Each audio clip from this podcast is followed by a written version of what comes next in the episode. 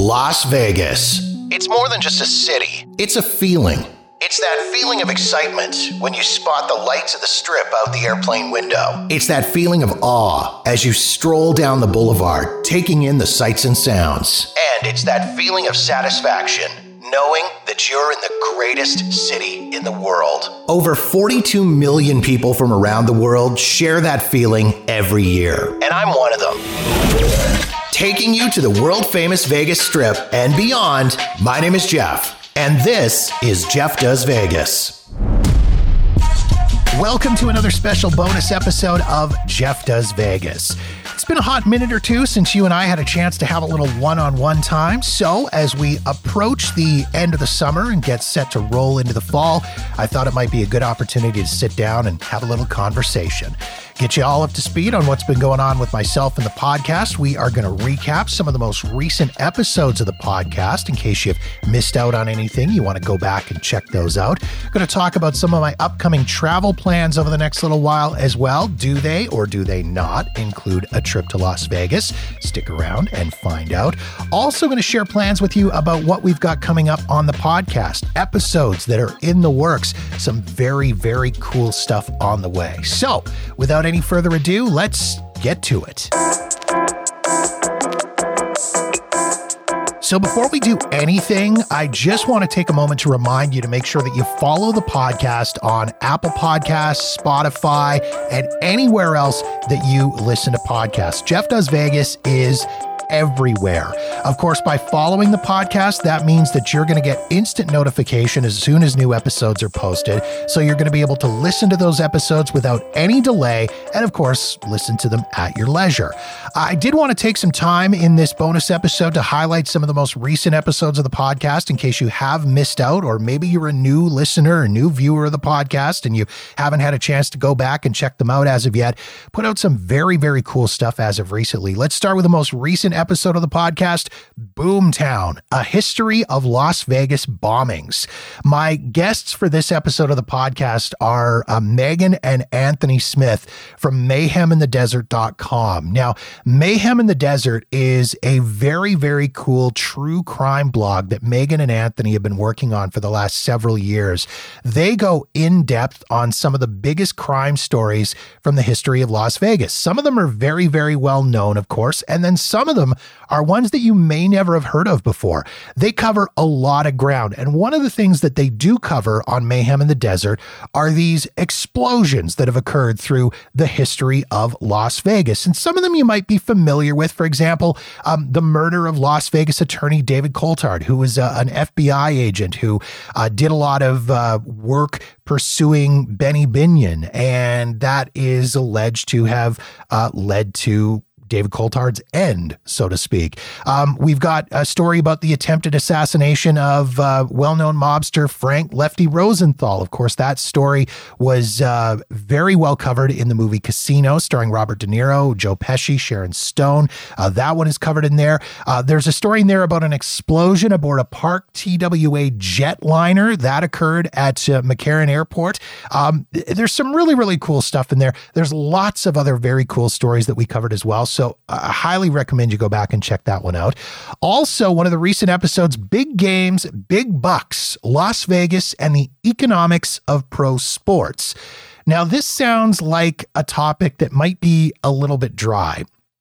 Guaranteed, uh, it was not. My guest was Victor Matheson, who's a, a, sports economics professor at the College of the Holy Cross in Worcester, Massachusetts. Now, the idea behind this episode initially was stemmed from the story of the state of Nevada approving the use of $380 million in public funding for construction to build a Major League Baseball stadium for the Oakland A's should they relocate to Las Vegas, which looks like a done deal. Now, we also covered things uh, like public money being used to build Allegiant Stadium for the Raiders. I mean, there's still hundreds of millions of dollars of that owing, and uh, tens of millions of dollars being pumped into events events like the Super Bowl and the upcoming Formula One race. We went in depth on the economics of pro sports, particularly the impact that pro sports can have on a city's economy, and whether those same impacts happen in a city like Las Vegas, which already has a, a, very large amount of economic impact coming to it just strictly through tourism. So it was a really interesting discussion with Victor. I had a, a really great time chatting with him and, and some very, very timely stuff in there. Uh, also, Bon Appetit, a conversation with John Curtas. My guest for that episode of the podcast uh, was John Curtas, who's a, a Las Vegas based food and restaurant critic. He's the creator of um, the Eating Las Vegas blog, which you can find at eatinglv.com. And um, he was also uh, the co host of a podcast called Eat, Talk, Repeat, which is a, Vegas based food podcast. We talked about how John got into being a food critic and a restaurant critic. We talked about the evolution of the Vegas food scene over the years and what the future holds for restaurants and cuisines in Las Vegas. We covered a ton of ground. He also shared some of his favorite and not so favorite Vegas dining experiences. So there were some fun stories there uh, with John as well. Also, something that was a lot of fun to put together uh, was a, a, series I called Vegas Book Club. This was a, a six part series that I ran over the course of the summer here, where I went back and I reshared conversations that I've had over the years that I've been doing this podcast with authors who have uh, written and released Vegas related books. And there's some really, really cool stuff in here. Um, I shared my conversation with Richard Zoglin, who wrote the book Elvis in Vegas. He went in depth into the history of Elvis in Las Vegas and how Elvis Presley helped to uh, shape the future for future headliners and future residencies in Las Vegas. So that was a really great conversation. Um, Matthew O'Brien, the writer of Beneath the Neon and Dark Days, Bright Nights, we went in depth on the people who live in the tunnels under the city of Las Vegas. A lot of people aren't familiar with this, but there are hundreds of miles of tunnels that run under the city of Las Vegas. They're designed as flood channels because when it rains in Las Vegas, because the ground is so dry, the water has nowhere to go. So, in order to prevent it from flooding the strip, the city has built these tunnels. Well, over the course of the years, these tunnels have also become a home for the large homeless population that lives in Las Vegas. So, we went really in depth on that. Eric Sherwood, um, he wrote a book called Dealt Stories from My Life on the Felt. Now, Eric is the man behind the Twitter account Annoyed Pit Boss. And there's some great stuff on the Twitter account, some really great stuff in the book. It was a lot of fun resharing that conversation with Eric, talking about his life as a pit boss and his life in the casino business. It was a lot of fun there. Uh, David Schwartz, who is a UNLV professor and uh, Las Vegas historian, he wrote a book called At the Sands, which, of course, goes in depth on the history of one of the most iconic hotels in the history of Las Vegas. That would be the Sands, perhaps best known for being the home of the Rat Pack, Sammy Davis Jr., Dean Martin, and of course, uh, the chairman of the board, Frank Sinatra. There's so much more to the story than that. And David is an incredible author with that book. Some really, really great stories in there. It was a lot of fun, again, resharing that conversation. Dennis Blair, who's a Vegas based uh, musician and comedian, he put out a book called Touring with Legends. Dennis is a really interesting dude. He's a guy who I met through some of my other Vegas friends. And as I got talking to Dennis, I came to the realization that, wow, this guy's done some really cool shit. Until he put out his book, I had no idea how cool he had toured for years with the likes of Rodney Dangerfield. Um, he was Rodney Dangerfield's opening act for many, many years. He toured with Joan Rivers, um, and he spent almost 18 years touring with the late, great uh, George Carlin. So, uh, some just amazing stories in that book. So, it was a lot of fun resharing that. And then Steve Cyr, who is the subject of a book by Deke Castleman. The book is called Whale Hunt in the Desert. Steve Cyr is a uh, a Vegas host who specializes in working with whales. And if you're not totally familiar with what the term whale means, whales are those people who roll into Vegas on a weekend and drop hundreds of thousands, if not millions of dollars when they're in town. Steve is the guy who works with those people. Steve is the guy who makes sure that those whales are taken care of. So he had some incredible stories to share. We had a, a, a, really cool conversation. That one was from way back when I first started the podcast. So it was a lot of fun to go back and listen to that conversation. It had been a long time since I'd actually listened to that conversation.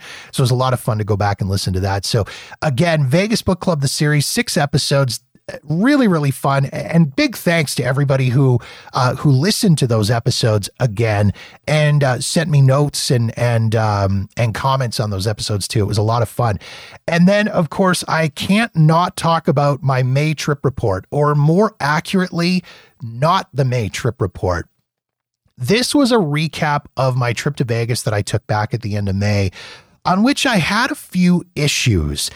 I had a lot of big ideas and big plans about what I wanted to do on that trip, and basically none of it happened for various reasons. It, it was a bit of a shit show, and I actually ended up cutting the trip short and, and going home early. And if you want to find out why, I would highly recommend you go back and, and listen to that episode because there was a lot of really interesting stuff in there. And I got a lot of feedback on that episode. I'm going to talk more about that coming up here on on what I've got planned for the podcast in the future. Um, so just make sure you go back and take a listen to it. It wasn't all bad though. I did share my thoughts on my stay at the Horseshoe and my experience at the Las Vegas Aviators baseball game at Las Vegas Ballpark, um, which were great. But again, I did go in depth on some of the stuff that's happening in Las Vegas. And again, I'm going to talk a little bit more about that coming up here shortly. Also, want to talk about some of the stuff that we've been sharing on YouTube as of late. The YouTube channel just keeps growing and growing. Thank you to everybody who has signed up and subscribed to the YouTube channel, youtube.com slash Jeff Does Vegas. Um, starting to grow that and starting to put out some, some very cool stuff on there. A few new videos on the YouTube channel you may have missed out on. Um, F1 in Las Vegas is turning into an absolute shit show after a story broke here a couple of weeks ago about how Formula One was going to charge fees to businesses, to hotels, restaurants, and clubs that overlooked the F1 racetrack, I was blown away by this. I shouldn't have been. Knowing what I know about Formula One and how they do business, I really shouldn't have been surprised by any of this. But it, it really was an interesting story. So uh, I decided I'd put out a video and talk about Formula One and, and what's been going on in Las Vegas with F1. It was it was an interesting video to put together. It was a lot of fun and it's been getting a, a lot of views. So thank you to everybody who's checked that out. I did a behind the scenes tour of the studio in which I am currently recording this podcast right now. It's it's titled Behind the Scenes: The Jeff Does Vegas Studio Tour. I took everybody on a little trek around uh, my my basement here, which uh, I lovingly refer to as Jeff Does Vegas World Headquarters. And uh, I did a, a, studio teardown and a studio rebuild, and I put a little time lapse video in there. That a lot of fun. Go back and, and check that out. Also, put up a video about my stay at the Horseshoe Las Vegas uh, back in May titled, I Stayed at the Horseshoe Las Vegas and only paid $10 a night, which I did. Anyways, lots of great stuff available. Uh, you can find all those episodes in the archives at jeffdoesvegas.com.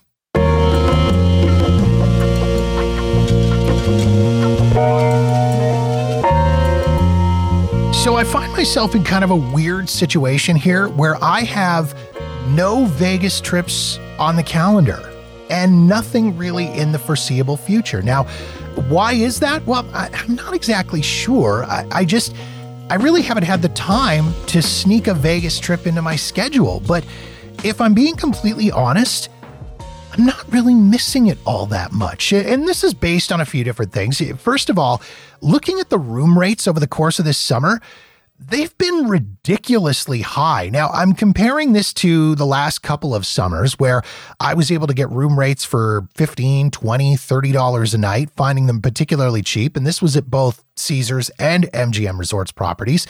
This year, I don't know what's going on with the costs, but room rates have not been as cheap as they have been in the past. And, and I'm really not 100% sure why that is. The weather in Las Vegas this summer has also been ridiculous. They've had one of the hottest summers on records. Over the last little while, temperatures have been consistently up around 110, 115 degrees, which, if I'm being honest, is just too fucking hot for me. Um, They've had high winds, they've had stuff blowing around, they've had thunderstorms rolling in, and now over the last couple of weeks, there's been wildfires in California that have been kicking up ash and smoke and soot and those have been blowing into Nevada. So it really doesn't seem all that enjoyable. And again, if I'm being totally honest, based on some of what I've been seeing on social media as far as pictures and video go of just the size of crowds and the road construction and and just the general overall Vegas experience, doesn't really seem all that great right now. So, again, if I'm being completely honest with you, I'm not really missing the fact that I don't have a Vegas trip on my calendar for the next little while, which is kind of sad. Now, that being said, I've also had a very, very busy summer. My wife and I spent uh, approximately two weeks out on a road trip in the middle of June. We were on the road. We this is something we wanted to do for the last little while. A couple of years ago, I decided to um, buy my midlife crisis mobile. I bought a Mini Cooper convertible. I've always wanted to own a convertible and I've always wanted to to do this and and so I decided a couple of summers ago, you know what? Yeah, I'm going to do this and I'm going to buy this convertible. So, we wanted to do kind of an epic road trip in the convertible. So, we decided to uh, take a trek. We drove down through the Okanagan in uh, British Columbia and through the mountains here in Alberta, which was just absolutely gorgeous. We drove down into Portland, Oregon, which is somewhere that we were about 15 years ago, and um, we had a really, really good time, and we've always wanted to go back. So we did that. And then from Portland, we decided to head up to Seattle. It's been about nine years since we've been to Seattle, and we have some friends there. So we wanted to go and, and have a visit with them. We had an outstanding vacation. It, it was a really, really nice trip. While we were in Portland, we went and had some some neat little meals and we went and saw some of the sights. We went to the the Rose Garden and uh, we went to the Pittock Mansion, and um, we we did some wandering around in downtown Portland, which I must say was actually a little bit scary. Um, this is this is I don't want to take things in a negative direction here, and I really don't want to crap all over a city, but um, Portland has seen a little bit of a slide over the last few years, which is really really sad. Uh, giving you a, an example, I mean we we were big museum nerds, right? I've mentioned this in other episodes of the podcast. So we decided we were going to go to the Science Museum.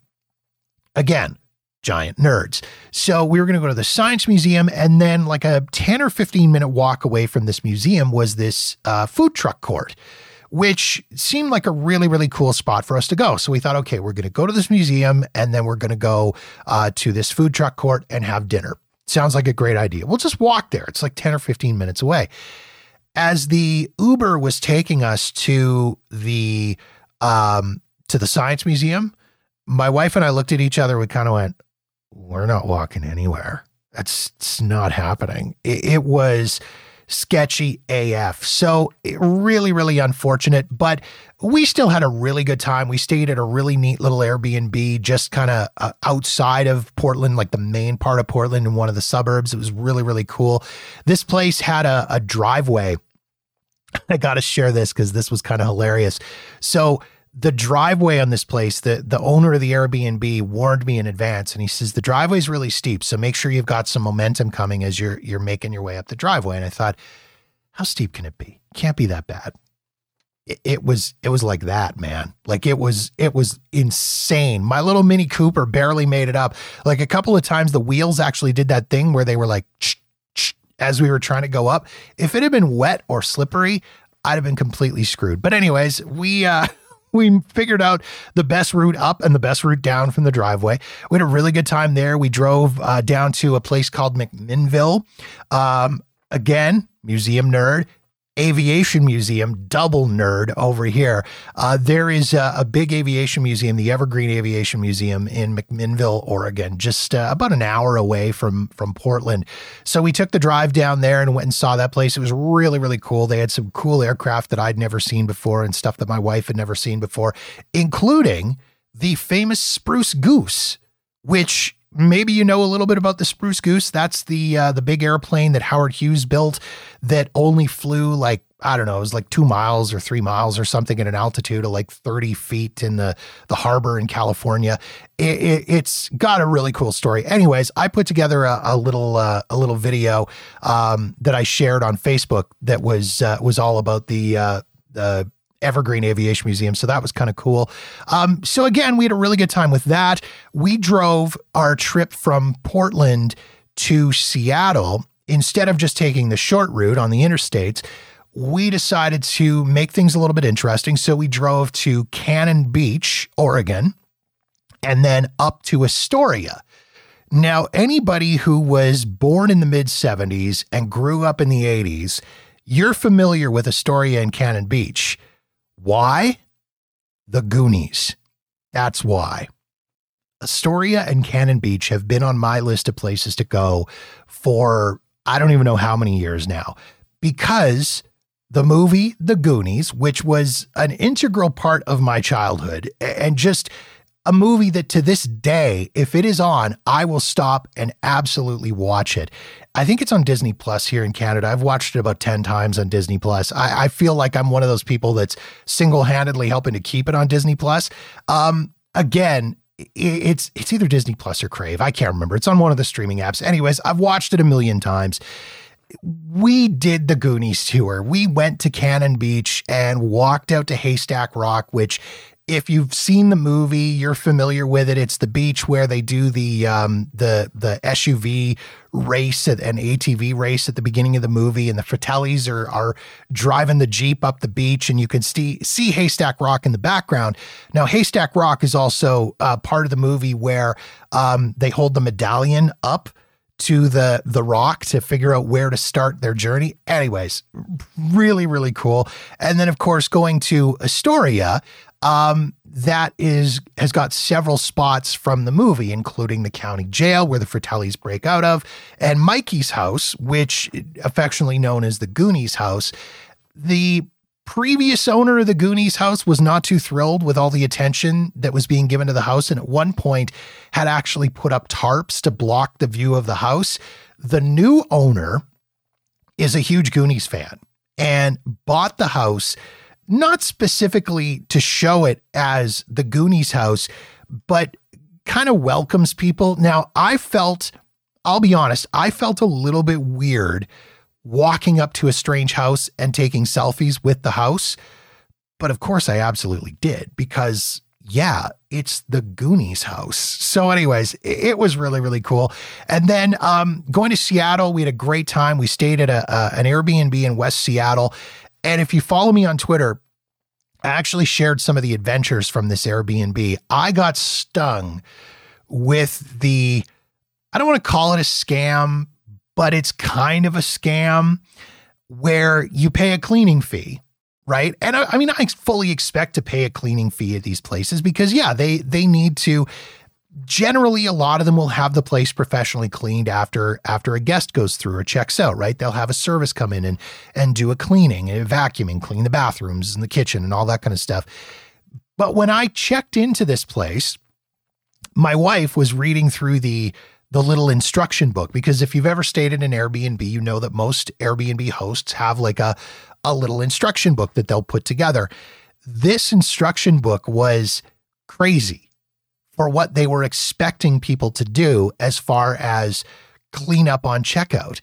They wanted you to um, strip the bed, put all the bedding and the towels in the laundry, start the laundry, separate the garbage, take out the garbage, and wash the dishes. Now, I should add that the cleaning fee for the I was there for 3 nights. Okay, 3 nights we were there. The cleaning fee was $100 Canadian. So I'm paying 30 odd dollars a night in a cleaning fee, and I'm doing half the cleaning myself. I will say I have no problem with doing dishes when I stay at an Airbnb because um, I use the dishes, right? I'm I'm eating there. I'm having breakfasts. I'm making coffee. I'm not cooking full on meals. I could have cooked a full on meal in this place. The kitchen was set up was really nice. And and the, the suite itself was really, really nice too. It was spacious. I mean, it's bigger than some of my first apartments that I I lived in. It was really, really nice. But again, I'm paying a hundred dollar cleaning fee and doing half of the cleaning myself. And the best part was this was my favorite part of this whole story. So we because we took the small car, we didn't have a lot of room to bring like two weeks worth of clothes, right? So we had to do laundry halfway through. So we're going to do laundry at this place. And part of the reason I booked this place specifically was because it had a laundry machine in the suite. So I go to do the laundry. Now, we had brought our own little laundry sheets to do laundry, the soap sheets, but I thought, you know what? If you're going to charge me $100 and then make me do all my own laundry uh, or start my own laundry, I'm going to use your soap. Screw that. So I go to get the soap to do the laundry. There's no soap. I looked in the closets, I looked in all the storage stuff, there's no soap. So I send a message to the host and I say, okay, um, hey, I went to do the laundry and there's no soap. Um, is it somewhere like, am I missing something? Like, what's the deal? So she messages me back and she says, oh, the person that usually does all my cleaning and looks after all that stuff has been sick and I've been away traveling. So I, I don't, there, there must not be any. Um, there's a, a shop nearby where you can run out and, and buy some soap. I looked at that and I just went, oh, hell no. That is not a thing. I am not, I'm not giving you $30 a day for a cleaning fee, doing most of the cleaning myself and buying you soap. That is not happening. So, anyways, I didn't reply. I didn't respond to that message because I thought there's nothing that I can say that isn't going to be rude um, in that particular moment of rage. So then, uh, in the middle of the night, I get another message from her that says, Oh, my husband is going to be home from traveling here tomorrow. I can get him to bring you some soap tomorrow. And so I just replied and said, "Yeah, that'd be great, thanks." And then we, of course, we did our laundry using our own laundry sheet. And then when we we were leaving on the whatever morning it was, Saturday morning, I think it was that we were heading out the door, um, or our last morning we were heading out the door. Um, we used their soap to do the laundry. But I just thought the balls to say, oh, we don't have any soap. You can go buy soap. By the way, we're charging you this and we're making you do all these things. Anyways, I wrote a review for the Airbnb and I included the fact that this all this stuff was in was was being asked of you to do the cleaning. And the the the little book that they gave you as a little instruction book, the host book, all it said, it was just a book of rules, was all it was. Whereas the one that we stayed at in Portland was really good. It had a listing of where the nearest stores were and where some nearby local restaurants were and local pubs and suggestions of things to do and things to see and da da da da da, all that stuff. This was just, it was a book of rules. It was, and they were terrible rules. I mean, that being said, I have read some Airbnb horror stories lately about people that are asking their Airbnb guests to like completely clean the house and sign for packages and feed farm animals and water plants and empty litter boxes and all this kind of shit. So, anyways, it could have been worse, could have been better. Um, anyway, that was our trip through Portland and Seattle and the Okanagan. It was it was a really good trip. We had a lot of fun. We had a really nice time. Weather was great for the first half. Second half was a little iffy, but anyways, it was a great trip. Um, more travel plans uh, as you're watching this uh, on YouTube or listening to this podcast. Um, I'm currently in Denver, Colorado, a place that I have never been before. Another road trip. Uh, I am down here for uh, podcast movement which, if you remember the March trip report episode, um, I was in Vegas for the slightly smaller version of this podcast conference. Uh, it's it was called Podcast Movement Evolution. Um, this one is Podcast Movement. It's the bigger conference. There's more sessions, there's more people, there's more exhibitors. Um, two day trip down and back. Again, taking the Mini Cooper convertible, hoping that the weather is is decent uh, throughout the trip, so that I can get a little top down time and maybe, uh, hopefully, not get a sunburn like I ended up with uh, on the trip down to uh, to Portland. It was it was a ridiculous sunburn. It, it was it was my own stupidity. I didn't put sunscreen on properly or I put it on too late. Anyways, it was hilarious. Um, looking forward to this this conference in a big way. Um, looking forward to hanging out with uh, all the podcast peeps and spending some time at some really really cool education sessions there's some some great speakers and some some very cool um, session administrators going on uh, i want to learn some more stuff I want to get myself re-energized and and back into this podcast swing. The summer I kind of I'm not going to lie, I kind of slacked it off this summer. Um, Vegas Book Club was uh, was a great way to um, reshare some old material and kind of make life easy through the summer, so that I could take a little bit of time to myself, spend some time with my wife, do a little bit of traveling. But once you get into that mindset, it's really hard to get back into a, okay, I need to do this mindset. So hopefully by spending some time around some um, like-minded folks who are there to learn and who are there to, um, to, to grow their podcast and grow their brand, um, hopefully this this will energize me to get me back into the swing of things for the fall. So really, really looking forward to that. It's going to be a lot of fun. It's going to be a great time. Am I going to plan a Vegas trip anytime in the near future? I, I hope so. Um, I was looking at the possibility of a September trip, but a lot of that is just going to depend on my schedule and, and whether or not I'm actually able to get away. My wife is is getting away for a, a bit of time. She's going away for a week for a, a fellowship for work. So I don't know if I'm going to have the the time or the ability to be able to to get away myself. Um, I had thought about an October trip. I've done October trips before and I've always really, really enjoyed them. But the room rates in October seem to be really, really high.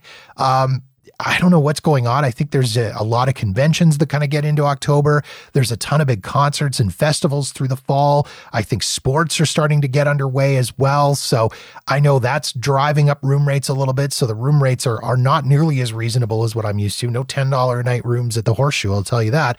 And then November, as a possibility. Ah, no, no. Formula One, Las Vegas Grand Prix, November 16th to 18th, is going to. Vegas is already a shit show because of Formula One with the construction and the road closures that are currently going on. In the weeks and days leading into Formula One, we're going to be talking about further closures because now we're getting into things like grandstand construction and signage and barriers and fencing and all these things that are going to have to be done in order to prepare for Formula One to, to roll into Las Vegas no, it's not going to be any fun. Room rates are are already starting to pick up. The Formula One room rates are are nuts for that weekend. If you want to get an idea uh, of of what they're like, um, go back in the YouTube archives and watch my Formula One is an absolute shit show video because you'll see what I mean when I'm talking about that. So I and just based on what I experienced during my trip in May with Formula One construction going on at that point, um, I just I don't need any more of that insanity in my life. So really that just leaves December. Um most likely going to try to make it for my birthday. I have been to Vegas for my birthday every year since 2015 with the exception of the the COVID year with uh, December 2020 I didn't get down for that birthday. Um, but I've been down every year for my birthday since 2015. I would like to try to keep that streak going. Of course, uh, also try to tie it in with the um, the anniversary show uh, for Monday's Dark, which of course is uh, always a big thing, very near and dear to me uh, with that cause and with that event. I've got a lot of friends that are involved in that that event, and and so I would like to make it. Um, down for that show. This is the 10th anniversary of Monday's Dark, so it's going to be a big one. It's going to be a really, really great show. So I, I, I would love to be down there for that. So fingers crossed, knock on wood, I'm going to be able to make it down for that. Now, room rates are usually decent in mid December, but they already seem to be starting to creep up. So I don't know what's going on in mid-December. I know National Final Rodeos, uh, National Finals Rodeo, I should say, NFR is at the beginning of December this year. It's usually, um, it's usually, it's weird. The calendar is strange this year. It's usually done by the first week of December, but this year, for some reason, instead, it's like um, finishing in the first week or after the first week of December. So that is is kind of messing with some some scheduling and some timing. So um I don't know. I'm going to keep an eye on the room rates. I'm going to keep an eye on the flights and and hopefully fingers crossed knock on wood I'm going to be able to get back down to Vegas very very soon and get you guys another world famous Jeff does Vegas trip report.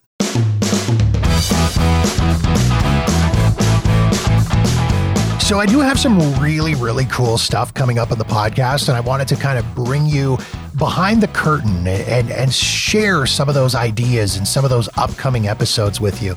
Because again, some really, really cool stuff. To start with, I'm going to be reaching out here to Geoff Schumacher from the Mob Museum. Geoff, of course, is the vice president of exhibits and programs at the Mob Museum in Las Vegas, one of my favorite attractions in Las Vegas. If you haven't ever been to the Mob Museum, you have got to put it on your list of places to go on your next Las Vegas trip because it is absolutely incredible. Geoff has been on the podcast seven times, I believe. He is the the guest that has been here the most. And I've said this before, but I'll say it again. I'm really, really proud of the relationship that I've managed to um, put together with the folks at the the Mob Museum. I love the fact that I can reach out to them, get them on the podcast, have a conversation with them. They are a, wealth of knowledge. The museum in general, of course, is a wealth of knowledge, but but show is uh, so is Geoff specifically. Um, Geoff was on last time. We talked about Benny Binion who of course was the the guy behind uh, Binion's Horseshoe in downtown Las Vegas. Um, he was the creator of the World Series of Poker. He was instrumental in bringing National Finals Rodeo to Las Vegas. Uh, he was also uh, a, a mobster. There's no other way to put it. He he was involved in organized crime in Las Vegas. Now his son Ted was also somewhat involved in organized crime and had a very crazy and and tragic life. Initially, I wanted to include Ted's story in my last conversation with with Geoff, but as we got more and more into the Benny Binion story and more and more into the Ted Binion story, I realized there was no way that I was going to be able to do this all in one episode and that Ted Binion deserved his own episode of the podcast. So we're going to be doing that coming up. Ted had a, a very, very interesting life. As mentioned, took a, a very tragic turn, ended with his murder. His girlfriend and her lover were implicated in his death. There's stories of buried treasure and hidden vaults. It's it's really, really bizarre. Anyways, very much looking forward to uh, to talking to Geoff again about that. Cathy Scott is an author that I'm planning to have on the podcast here very shortly. She's going to be coming on to talk about the still unsolved murder of rap legend Tupac Shakur. Now, if you're not familiar with the Vegas connection between uh, Tupac Shakur um, and Las Vegas, allow me to explain. Tupac was shot in Las Vegas, September 1996. This was uh, following a boxing match at the MGM Grand in Las Vegas. Word is there was a a scuffle between Tupac's entourage and another group of individuals um, in Las Vegas at the MGM Grand. Tupac was riding in a car with um, Suge Knight, who at the time was the CEO of Death Row Records. Another car pulled up alongside them, opened fire. Tupac was shot, uh, sent to the hospital, died six days after the shooting. Now, this occurred at the corner of Flamingo Road and Koval Lane, which is about a block east of the Las Vegas Strip, just behind the Horseshoe, what used to be Bally's, kind of right near Ellis Island. Now, I'm going to be totally honest with you. I walked through that intersection probably a half a dozen times before I realized what the historical significance of that intersection was. People go to that spot on a daily basis specifically because that is the spot where Tupac Shakur uh, was shot. They write uh, messages and memorial to him on the uh, the light posts and the street posts in that area. Um, they stand there, they take pictures, and there are even rumors that the ghost of Tupac Shakur haunts that street corner. Um, Tupac's murder has been the subject of a lot of different conspiracy theories, um, a lot of different people with all different ideas about what happened. There are people, of course, that still believe Tupac is actually still alive and living somewhere. Despite the extensive investigations into this murder, nobody has ever been charged and nobody's ever been convicted. However, the story of Tupac Shakur's murder is back in the news as of late. This is thanks to the recent execution of search warrants by Las Vegas police in relation to the case and new evidence that has come to light in the last little while. Cathy is the author of a book called The Killing of Tupac Shakur, which is considered to be the definitive account of Tupac's murder. It is a Los Angeles Times bestseller. It's in its third or fourth edition. There's tons of stuff in there, lots of exclusive interviews. So I'm going to have Cathy on the podcast and we're going to go deep into the the the story of Tupac Shakur and the murder of Tupac Shakur. It's going to be some really, really interesting stuff. Um, I've reached out to John Katsilometes, aka Johnny Kats. He's a entertainment columnist at the Las Vegas Review Journal. Um, I've had John on the podcast before. We had a really, really cool conversation about his life as an entertainment reporter in Las Vegas. John is the guy if you want to know what's happening in Las Vegas, you want to know about the cool hangs, you want to know about shows that are opening, shows that are closing, headliners that are going to be coming to town, um, Johnny is the guy. You've got to read his article. You need to follow him on social media. Very, very much recommended. Well, John is going to be stepping into the hosting seat for season three of one of my all time favorite podcasts, Mobbed Up, which is set for release on September the 14th. Season three is going to be telling the story of legendary Las Vegas mob defense lawyer and former mayor Oscar Goodman, who, by the way, just celebrated his 84th birthday. And it is still just sharp as a tack. Eh, very, very cool stuff. So, really, really looking forward to that. John spent, I think he said about 15 or 16 hours. I talked to him about this back in March, the last time I saw him in Las Vegas.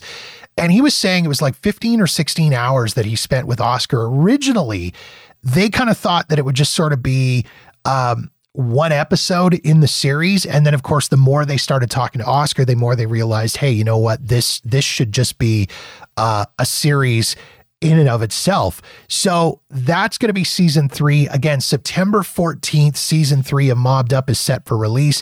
If you haven't listened to season one or season two of Mobbed Up yet, definitely recommend you go and check it out. Season one was all about the um, the rise of organized crime in Las Vegas and a little bit into the history of the rise elsewhere in the U.S. as well. Um, went in depth in the story of Frank Lefty Rosenthal, Tony the Ant Spilotro, and uh, the host Reed Redman he spent a lot of time interviewing um, late mob enforcer Frank Cullotta, who in and of himself lived an incredibly interesting life. Um, he was part of the Hole in the Wall gang. He uh, apparently committed murders. He was in the witness protection program for a while. He spent some time in jail. Um, really really cool stuff in in that whole series. Uh, season two of the podcast was the story of the original aladdin hotel in las vegas including um, the involvement of the teamsters the teamsters union of course financed a lot of different hotels in las vegas including the aladdin the vegas connection with jimmy hoffa and the battle between i didn't know this was a thing until i listened to this series the battle between johnny carson and wayne newton for ownership of the Aladdin. That was season two of the Mobbed Up podcast. That one was hosted by uh, the late Jeff German, who did an incredible job putting together that series of the podcast. But I'm so stoked and really, really excited about season three of Mobbed Up. And hopefully, I'm going to be able to get Johnny Kats on the podcast to have a conversation with him uh, about the Mobbed Up podcast and what it was like to be a part of that. Um, this one's a little touchy because I don't want it to come off like I'm shitting on Las Vegas because I love Las Vegas. Anybody that's been a listener of the podcast for any length of time knows I love Las Vegas. But um, I'm putting together a, a series of episodes titled What the Hell Happened to Vegas? What I'm doing for this is I am inviting other Las Vegas podcasters, vloggers, and content creators to come on the show and have a conversation about what's currently happening in Las Vegas. I have a lot of big ideas. Okay. And the original idea for this was I wanted to do it as like a, a, a round table live stream video discussion with all of these content creators. The idea of trying to do it in person would have been really, really cool. Um, logistically not possible obviously. It's just to try to get everybody together all at once is is crazy. So i thought okay let's do it by video. We can certainly do it. I have my ways. There's lots of different streaming platforms that i could use to do it. Then i realized again the logistics like i was looking at getting like five or six other creators. And the logistics of getting six independent content creators together at once it's just not going to happen. I mean, we all have lives, we all have things to do, we all have things going on that just to try to get the schedule together at once was just not going to work. So instead, what I've decided to do is do it um, individually and bring everybody on one at a time and have these conversations with everyone. And again, I don't want it to come across like I'm I'm shitting on Las Vegas, but it all kind of stems from my less than stellar experience during my trip back at the end of May and the things that I talked about in the Not the May Trip Report episode of the podcast, which, by the way, I got a ton of reaction and feedback on that from listeners, probably more than I've had about any other episode in a very long time. The only other episode I think I've had this much feedback and reaction to was my interview with an escort episode, which was like years ago. And by the way, is still my number one most downloaded episode. Anyways, it seemed that there were a lot of people agreeing with some of the observations that I made in that episode of the podcast. And again, I don't want it to come across like I'm shitting on Vegas, but eh, some of the things I want to talk about, I want to talk about um, the financial end of going to Las Vegas right now, and and things like people being nickel and dime to death by fees, and some of the outrageous food and drink prices, and how prices have have increased immensely over the last particularly the last 12 to 18 months and and how they really seem like they're getting out of hand and how how tipping is getting ridiculous. Everybody's got their hand out for a tip in Las Vegas right now. It's it's just it's completely insane and and the lack of perceived value in Las Vegas. Vegas used to seem like a a trip that you could do on the cheap, and that is just not a thing anymore. So I want to talk about that. I want to talk about um, the state of the strip talk about things like um, the aggressive showgirls and the characters who want pictures and the street performers and the the unlicensed street vendors. I talked about Las Vegas street meat during the May Trip Report episode. Um, the cleanliness on the strip or how or the lack thereof, how it just seems real dirty and gungy. A little bit sensitive on the topic of homelessness on the strip and and and what can maybe be done about that or if if I'm just noticing an increase now or if it's always been like that. And then the perception of um, increased crime and the lack of safety on the strip. There have been a lot of stories in the news as of late about assaults and robberies and murders and shootings on the strip, and things just really seem to be getting out of hand. Um, I want to talk about Vegas as a family destination. I've noticed it on my last few trips. I know others have noticed it as well. The increased number of uh, people who are bringing their whole families and bringing kids to Las Vegas. Um, I want to talk about issues at hotels because a lot of people have been complaining about um, all kinds of issues at hotels. Again, lack of cleanliness, uh, lack of service staff, no more daily housekeeping in the hotels, the fees that people are getting hammered with, whether it's um, resort fees and parking fees, self service becoming more and more of a thing in Las Vegas, right? Everything from check in being done, self service kiosk to valet. You don't even hand your ticket to a, a, person anymore at some of these properties. You you push a button in and then they bring your car. Like it seems like it's really getting out of hand with some of that stuff. And something I'm not familiar with because I'm not as big of a gambler when it comes to Las Vegas, but I know others are things people have been complaining about is uh, things like tighter slots, uh, worse payouts on blackjack, more six five instead of three two payouts on blackjack, um, worse payouts on roulette, and higher low limits on tables where it used to be $5 tables now those are 15 and $20 tables. So these are all the things that i want to talk about. And i if i can figure out a way to to spin it in a positive manner i will. Um, but i i think it's going to be really really tough to do. So i'm looking forward to that. Also looking at the return of sin city stories now, if you're not familiar with Sin City Stories, this was a, a series of podcasts that I did back in 2010, uh, 2020, rather, during COVID, when I couldn't travel to Las Vegas, but I still wanted to, to share something with the audience. So, being the the Vegas history nerd that I am, I started taking these deep dives into Las Vegas history. They were long form documentary style podcast episodes. There was music, there was sound effects, there was voice production.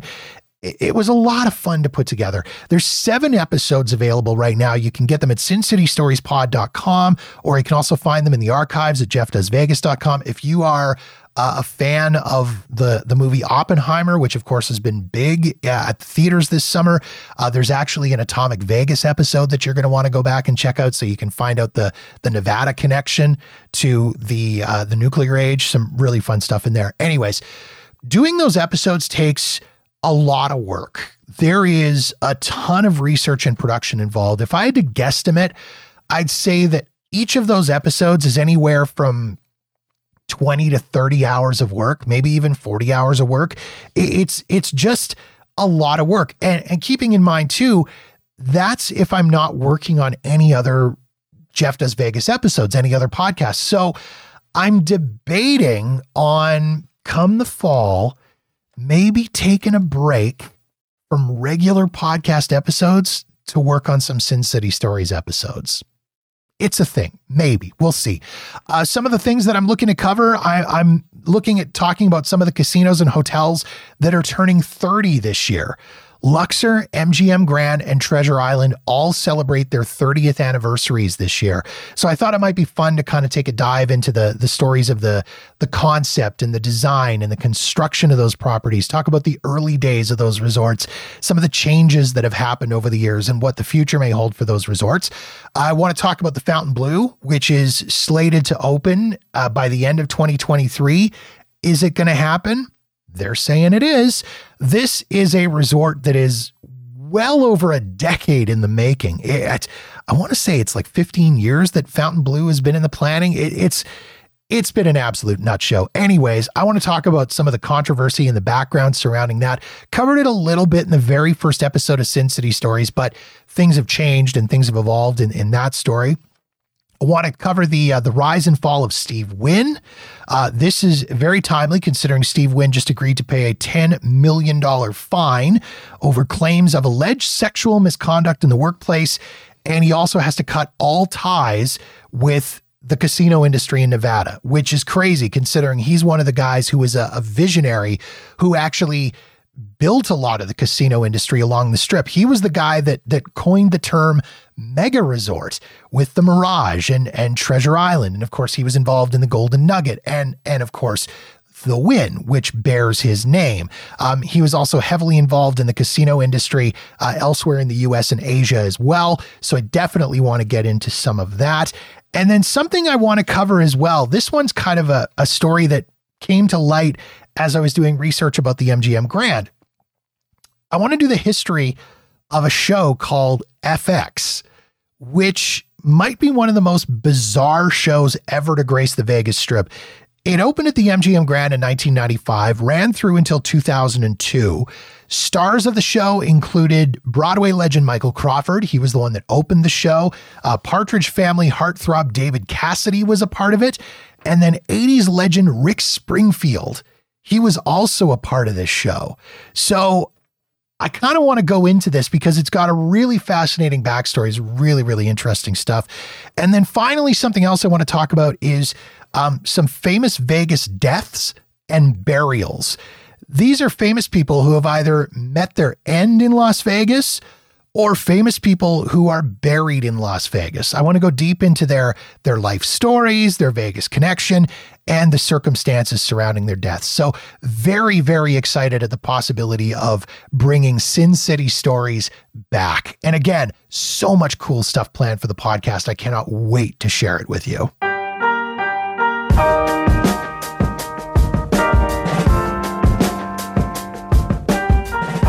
Right, so before we wrap things up here, just a few quick reminders for you. Uh, first of all, make sure you sign up to become a Jeff Does Vegas insider. It's only five bucks a month, and it gets you early access to commercial free versions of the podcast, plus some very cool bonus content exclusively for Jeff Does Vegas insiders. Also, a free 30 minute Jeff Does Vegas vacation consultation. This is still something that I'm wanting to do for you. Uh, you can find the link on the website at jeffdoesvegas.com. Uh, make sure you subscribe to the YouTube channel if you haven't already. You can find that at youtube.com slash Jeff Does Vegas. You can also link directly from the website at jeffdoesvegas.com. There's video versions of the podcast on there as well, plus lots of other great videos. We're just over 400 subscribers on there. Not a ton on the channel, but it is starting to get there. Would love to hit that 500 mark and get to that point where we can maybe get that much closer to making a few bucks off the podcast.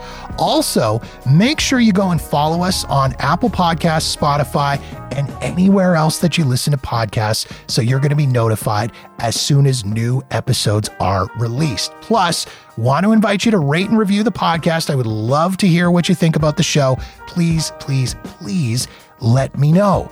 Make sure you follow us on social media as well Facebook, Instagram, and now on threads at Jeff Does Vegas. Still on Twitter or X as it's uh, now being called likely not going to stick around on there for very long. I'm actually planning on deactivating that account within the next month or so. It's just become a big time dumpster fire on uh, Twitter or X. I, I hate the idea of abandoning the family and the community that I've cultivated and created on X or Twitter. I got to call it Twitter. I can't call it X. Anyways, it's a pretty solid group on there, but things are just really kind of going sideways on there and the craziness on on X it just makes me angry and I don't need that kind of negativity in my life. And of course, as always, if you have questions about the podcast or questions about Vegas, you've got feedback or idea for episodes, uh, please reach out to me directly via email. You can get me Jeff at jeffdoesvegas.com. Thank you so much for listening and or watching. Really, really appreciate it. Have a great one.